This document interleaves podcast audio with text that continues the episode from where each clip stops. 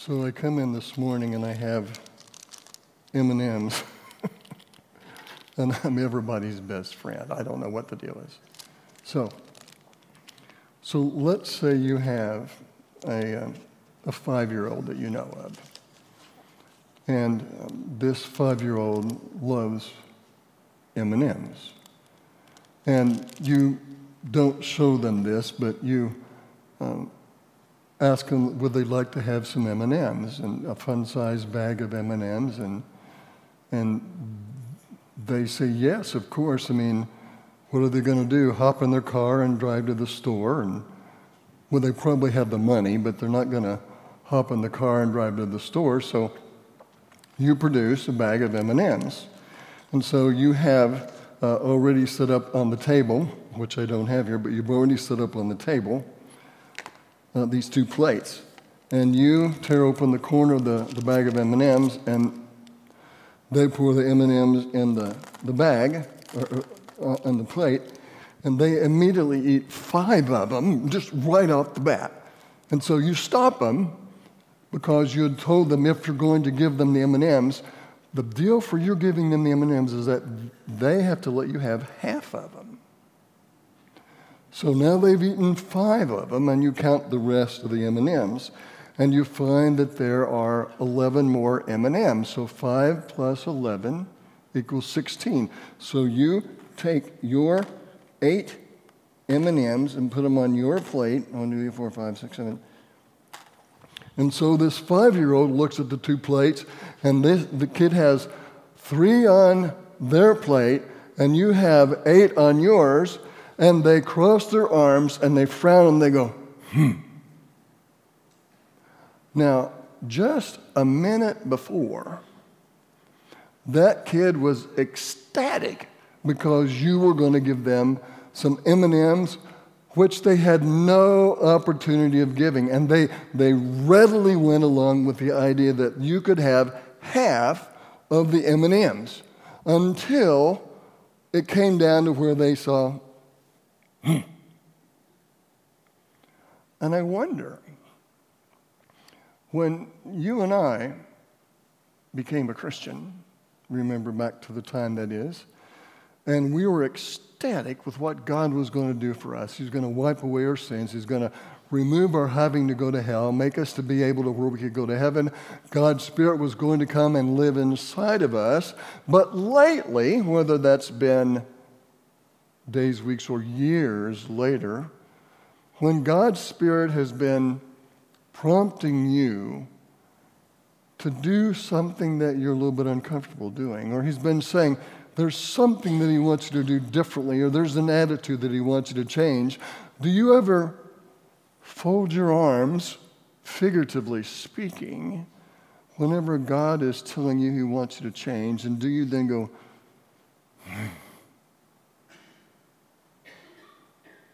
because you really don't want to do what God is asking you to do. Luke 9 23. Then he, Jesus, said to them all, Whoever wants to be my disciple must deny themselves and take up the cross daily and follow me. Now, what that very simply means in denying yourself, that you put aside your wishes, your plans, your hopes, your dreams, your desires, and you give them all over to Jesus. Taking up our cross daily, taking up a cross is a symbol of death, meaning that we die to ourselves and what we want to do and we follow Jesus. So, do you do those, those things? Do you deny yourself, take up your cross daily, and follow Jesus? Jesus continues For whoever wants to save their life will lose it, but whoever loses their life for me will save it. in what we know as the Sermon on the Mount in Matthew chapters 5, 6, and 7, Jesus is talking to his listeners, talking to them about heavenly treasures and earthly treasures, wanting to enhance the value of heavenly treasures and to put down the value of earthly treasures. And as he's finishing this part of his message, he says this But seek first his kingdom, God's kingdom, and his righteousness, and all these things, the earthly treasures, will be given to you as well. Which clearly means that Jesus is talking about who gets first priority in everything. It's clearly God. Is that how you and I are living today? That in everything, in every aspect of our lives, that God is first priority. Two of the 12 men in Jesus' band of 12 two of the three in Jesus' inner circle, the inner circle being Peter, James, and John, and the two are James and John, have their mom do some dirty work for them one day. When all three of them come up to Jesus and their mom asks Jesus if her two boys can, in the power structure of Jesus' coming kingdom, can her two boys be in position one and position two of power in the kingdom? Now, I don't know the expression that Jesus had whenever he looked at them, but I'm going to go, I'm thinking he goes, say what? You know, and had this look in his face like, what are you asking? But we don't know because he didn't say anything about that, but I'm going, going, well, he very kindly told those three people that, well, that really wasn't his job. The job of who he's going to be first and second in the power structure of his kingdom was going to be up to his father. And he let it go with that. I'm thinking a little bit later, but not very much later. Maybe that same day, maybe later on in the week, I don't know. But the other 10 guys heard about the stunt that James and John had pulled with their mom, coming to Jesus and asking him if they could be uh, the top dogs in, in the kingdom. Well, uh, they were not particularly happy with that. And so, Jesus, when he had all 12 of them together, was going to address the selfishness of all 12 of them. And he said this to them Whoever wants to become great among you must be your servant. And whoever wants to be first must be your slave. Just as the Son of Man, Jesus referring to himself, did not come to be served, but to serve, and to give his life as a ransom for many. It does not take much digging for you and I in Scripture to find out very clearly that in order to follow Jesus, one is expected to give all of himself or herself in following Jesus. Do you think that way? Do we live that way? When you and I became a Christian at that moment, when you and I became a Christian at that moment, God sanctified us. He removed from us our sins. God's Holy Spirit at that moment came to live inside of us. We no longer had the sentence of death to go to hell, and we were given the right, the privilege of going to heaven. At the moment we became a Christian, God sanctified us. Though being sanctified is what God did to us and for us, being sanctified is also a lifelong process that requires our participation. Let me say that again. Though being sanctified is what God did to us and for us, being sanctified is also a lifelong process that requires our participation. Part number one of the sanctification process is God doing his thing by making us a Christian. But what I want to focus on today is part number two of sanctification, which involves us. Because without a doubt, with a clear reading of Scripture, God expects every Christian, every follower of Jesus to be fully engaged in the act of sanctification, part two, that God has for us. You and I are to be purposefully involved in part two of sanctification.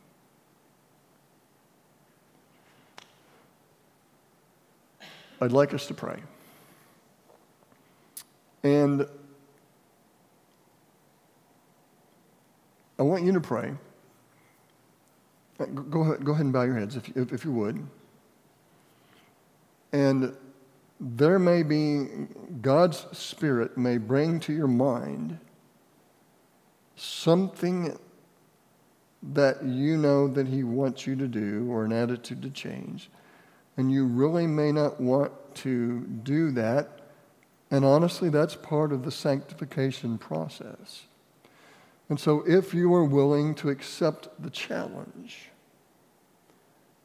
that you would go ahead and pray something like this God, as I learned this morning how you want to sanctify me, I'm telling you ahead of time before I know what you're going to tell me, that I will do what you tell me to do. If you're willing, go ahead and pray.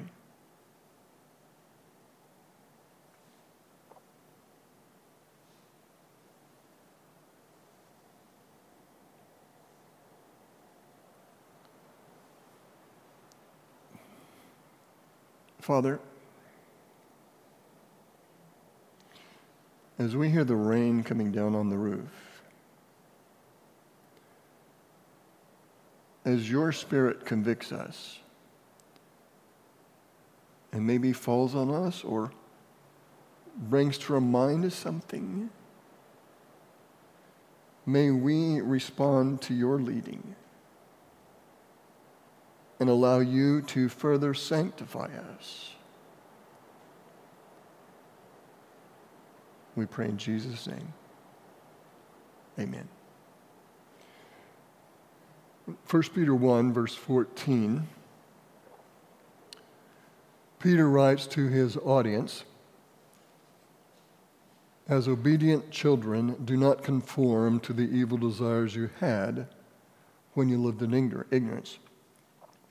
Now, Peter is acknowledging by calling them children he is acknowledging that they already are followers of Jesus. He's not saying they're heathen reprobates or anything like that.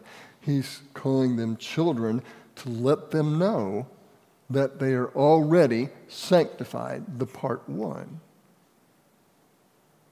But Peter mentions, as he said this, that they still need to be on guard against one, they need to be on guard against sin. And though they are sanctified, part one, in part two, they need to be sanctified. They need to be um, on guard against sin, and they need to be holy. Verse 15 and 16. But just as he who called you is holy, so be holy in all you do. For it is written, Be holy because I am holy. So, though they were already Christians, though their sins were already forgiven, though they were already going to heaven, though God's Spirit was already living inside of them, Peter is telling them that there is something else that God is expecting from them. That is, that is exactly what the Bible says. Now, we may not like that, but that requires of us something that we do in our being sanctified, being made holy, which is the same word, and being set apart to God and for God for his kingdom work. Now, here are some scriptures that show that we, after becoming Christians, need to be sanctified. We need to be holy. Romans 12, verse 1. Paul is writing to the Christians in the city of Rome, and he says this Therefore, I urge you, brothers and sisters, in view of God's mercy, and so when he calls them brothers and sisters, he is acknowledging that they are already sanctified. When he talks about in view of God's mercy, he is already talking about how God has forgiven them, how God has forgiven us. And though they and we have been forgiven, there is something that is expected of us even after we have become Christians. Therefore, I urge you, brothers and sisters, in view of God's mercies, mercy to offer your bodies as a living sacrifice, holy and pleasing to God. This is your true and proper worship. Again, this is Paul, Paul here, speaking to Christians and telling them that there is something after they have become a Christian that they must continue to do. What do they do? They need to live a holy life. When people look at you, would they say that you are living a holy life?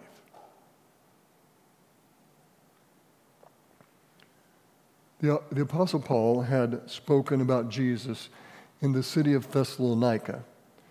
And many people had decided that they wanted to be, become Christians, they wanted to follow Jesus. And so they did, part one of sanctification. Later, sometime later, Paul became concerned about these Christians that he did not any longer see in Thessalonica and wanted to know if they had been faithful to Jesus. And so he sent Timothy to find out. Timothy comes back, and then after Paul and Timothy have a conversation, then Paul writes this letter to the Christians in Thessalonica. 1 Thessalonians chapter 3 verse 5. For this reason when I could stand it no longer I sent to find out about your faith.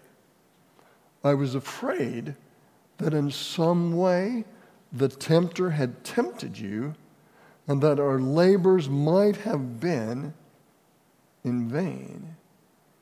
In other words, how had they been doing in part two of their sanctification, of investing their time and energy and efforts to grow in their relationship with Jesus? Paul was concerned that they were not growing and they had been unfaithful to Jesus. Well, Timothy came back and had reported to Paul that these Christians had stood firm and they had not fallen away. And Paul continues to tell them and us things about continuing in our part two of sanctification. 1 Thessalonians 4, verses 2 through 8. For you know what instructions we gave you by the authority of the Lord Jesus. It is God's will that you should be sanctified. And then Paul lists some ways that Christians need to be sanctified. And he says that you should avoid sexual immorality. Take your pick. That each of you should learn to control your own body in a way that is holy and honorable, not in passionate lust like the pagans who do not know God, and that in this matter no one should wrong or take advantage of a Christian brother or sister. The Lord will punish all those who commit such sins as we told you and warned you before. For God did not call us to be impure, but to live a holy life. So, in the areas just mentioned in those, that scripture, are you living a holy life? Or are you compromising some? Are you compromising and do what you feel like? Going along with the world standard who says all sorts of things are acceptable but not according to God's standards. And so, do you, because of the excuses you make, say, Well, I'm going to go ahead and do this because? Or do you live a sanctified life in spite of what you feel and in spite of what people around you say and do?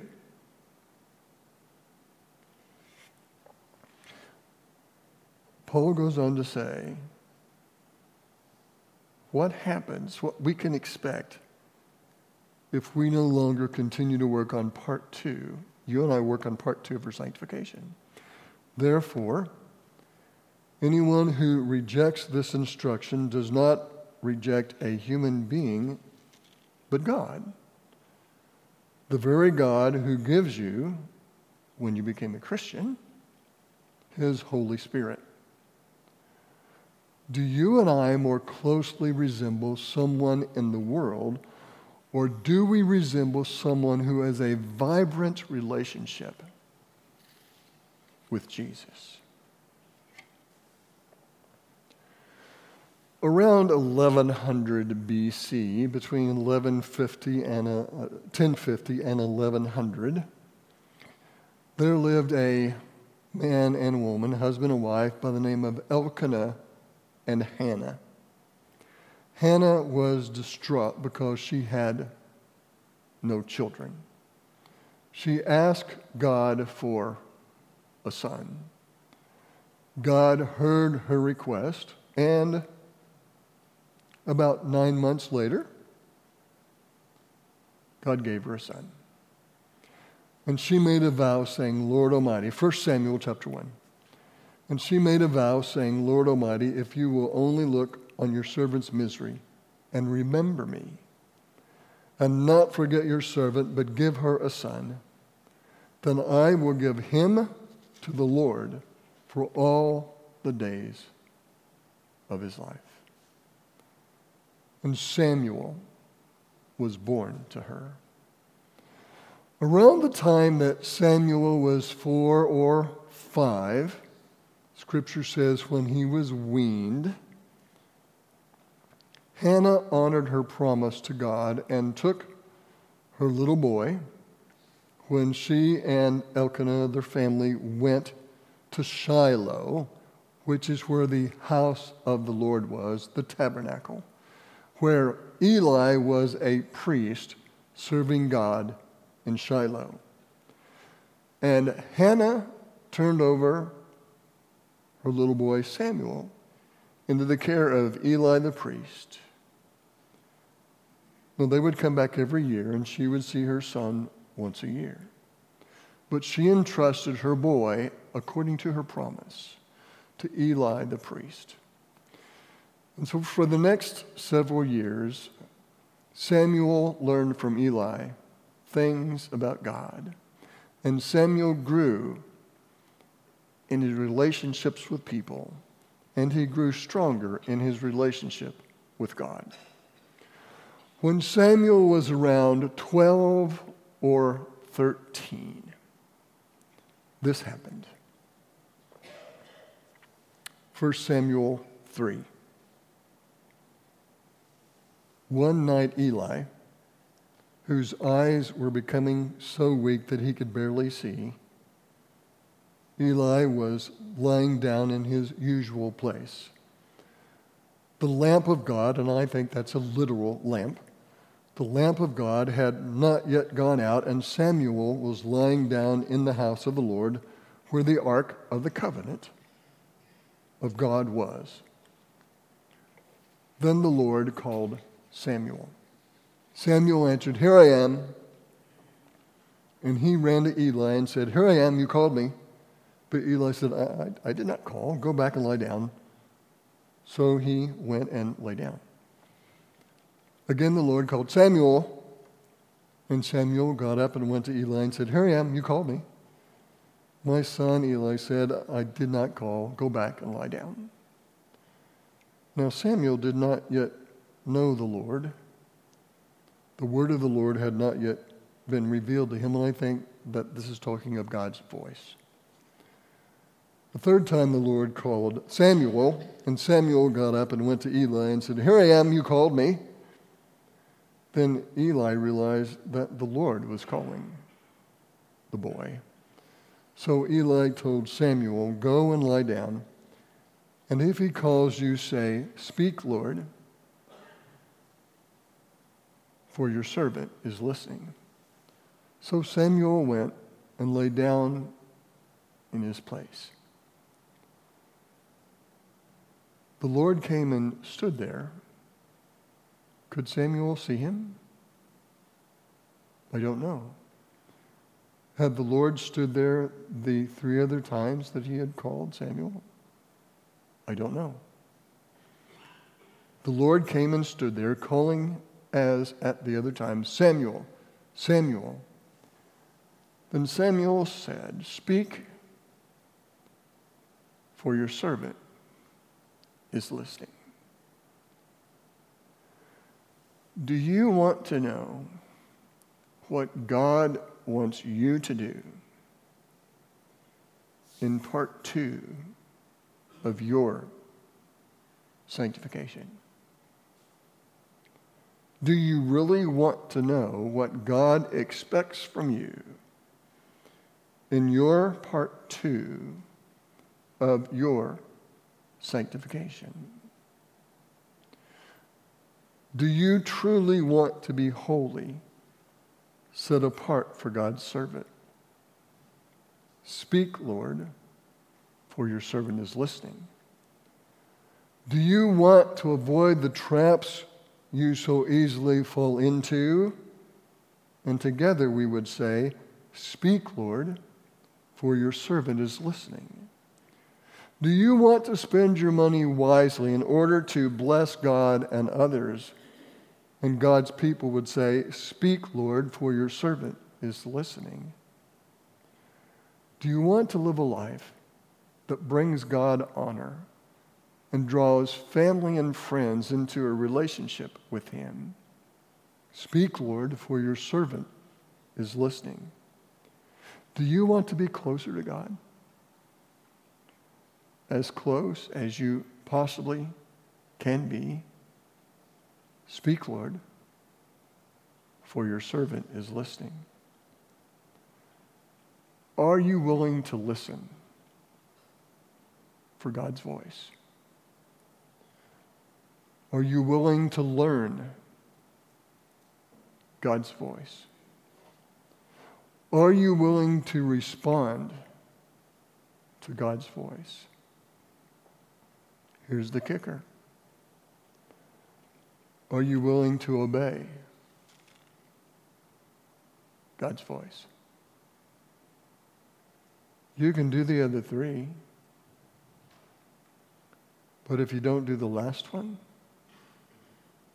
the obeying part, the part that makes a difference in your sanctification with God and my sanctification with God, if you and I do not do that, we are not being the people that God wants us to be. Speak, Lord, for your servant is listening. Would you bow your head, please? Are you willing to listen for God's voice? Are you willing to learn God's voice? Are you willing to respond to God's voice? Are you willing to obey God's voice? If you are willing to do those things, then go ahead and tell God, Speak, Lord, for your servant is listening. And that's the challenge. Are you willing to let God move in your life and sanctify you, the part two part? Are you willing to be actively engaged in obeying whatever God says to you? Are you willing to explicitly follow His direction and His guidance, even and particularly when it makes you uncomfortable?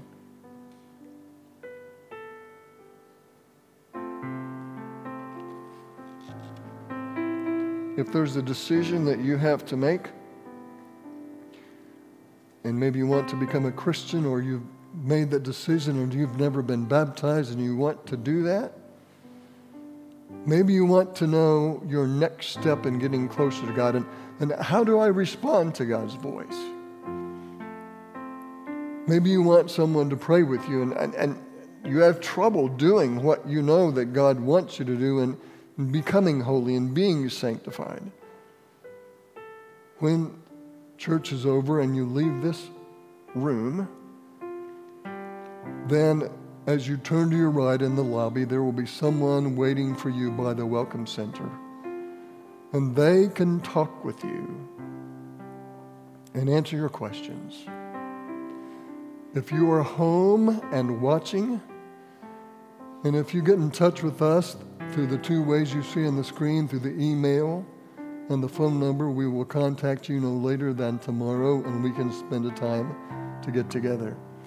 And when you in this room leave this room today, there will be individuals in the lobby to hand you a gray sheet of paper. And it says, Others may, you cannot. And I encourage you to read that paper and to see if you are willing to let God's Spirit so move in your life that you will become like that person who wrote what that person wrote nearly a century ago. Our Father in heaven, would you speak to us? we will do what you call us to do. We pray in Jesus' name. Amen.